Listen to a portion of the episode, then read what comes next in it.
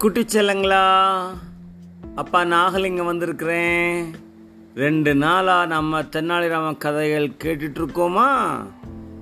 தென்னாலிராமனுக்கு அந்த அறிவு எப்படி வந்ததுன்னு தெரிஞ்சுக்கலாமா? தென்னாலிராமன் தென்னாலிங்கிற ஊரில் வச்சு வந்தான்ப்பா. ரொம்ப கஷ்டத்தில் இருந்தான். அப்போ அவங்க ஊருக்கு ஒரு முனிவர் வராரு. அவரை போய் பார்க்குறான். என் கஷ்டத்துக்கு விடிவு காலம் இல்லையா? முனிவரே எனக்கு உதவி செய்யுங்க அப்படின்னு அவரை கெஞ்சுறான். அப்போ அவர் காளியை ஜெபிக்கிற ஒரு மந்திரத்தை சொல்லித்தரார் இது போய் ஜெபி காளி பிரசன்னமாவா உனக்கு உன்னுடைய கஷ்டங்கள்லாம் தீந்துரும் அப்படிங்கிறாரு. இவனும் ஊருக்கு வெளியே இருக்க காளி கோயிலுக்கு போய் கண்ணை மூடி நூற்றி எட்டு தடவை அந்த முனிவர் சொன்ன மந்திரத்தை சொல்கிறான் காளியும் வரல ஒருத்தரும் வரல. என்ன செய்கிறதுன்னு முடிச்சு அப்போ தான் ஞாபகம் வந்தது. ஐயோ முனிவர் ஆயிரத்தி எட்டு தடவையில் சொல்ல சொன்னார். நான் நூற்றி எட்டு தடவை தானே சொல்லியிருக்கேன் அப்படின்னு ஆயிரத்தி எட்டு தடவை சொல்கிறான் ஊரெல்லாம் இருட்டாயிருச்சு. ஆனாலும் கோயிலை விட்டு அவன் வெளியில் போகல சொல்லிக்கிட்டே இருக்கான். ஒரு ஸ்டேஜில் காளி நேரம் வந்துடுறாங்க. வந்தா பயங்கர கோவத்தில் இருக்காங்க. எதுக்கு என்னைய கூப்பிட்ட? ஏன் என்னைய எழுப்பின? அப்படின்னு காளி அவன்கிட்ட கோச்சிக்கிறாங்க. இல்லை தாயே எனக்கு நல்ல அறிவை கொடு. நான் புகழ் வரணும். அது மட்டும் இல்லை என் நான் என் வறுமை போ போகணும். அது கொஞ்சம் செல்வமும் எனக்கு வேணும் அப்படின்னு அவர் க காளிகிட்ட கேட்குறாரு காளி ஏகத்தாளமாக சிரிக்கிறான் உனக்கு அறிவும் வேணும் செல்வமும் வேணுமா? ஏதாவது ஒன்று தான் கொடுக்க முடியும். பார்க்கலாம் அப்படின்னு தன்னுடைய ரெண்டு கையை நீட்டுறாங்க காளி.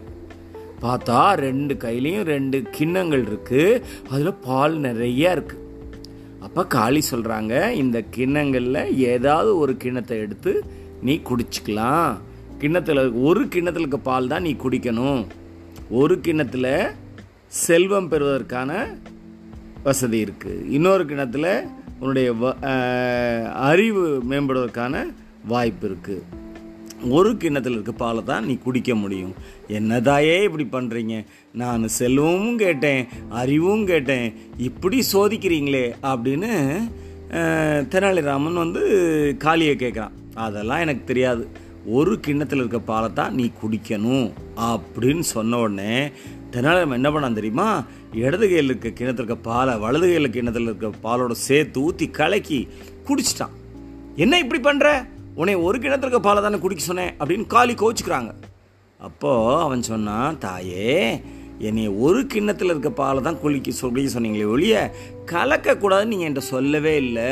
அதனால் இந்த பால் அதில் கலந்து நான் ஒரு கிணத்துலேருந்து தான் பால் குடித்தேன் ரெண்டு கிணத்துலேருந்தும் குடிக்கல தாயே அப்படின்னு பணிவாக சொல்கிறான் அப்பா காளி சொல்கிறா சபாஸ் சபாஸ் நீ என்னையே ஏமாத்திட்டியே.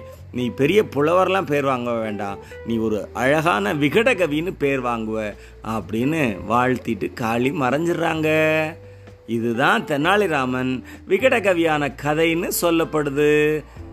அடுத்த கதைக்காக இன்னொரு நாள் சந்திப்போமா குட்டிகளா? இப்போதைக்கு அப்பா அவங்ககிட்ட இருந்து விடைபெற்றுக்கிறேன். நன்றி வணக்கம்.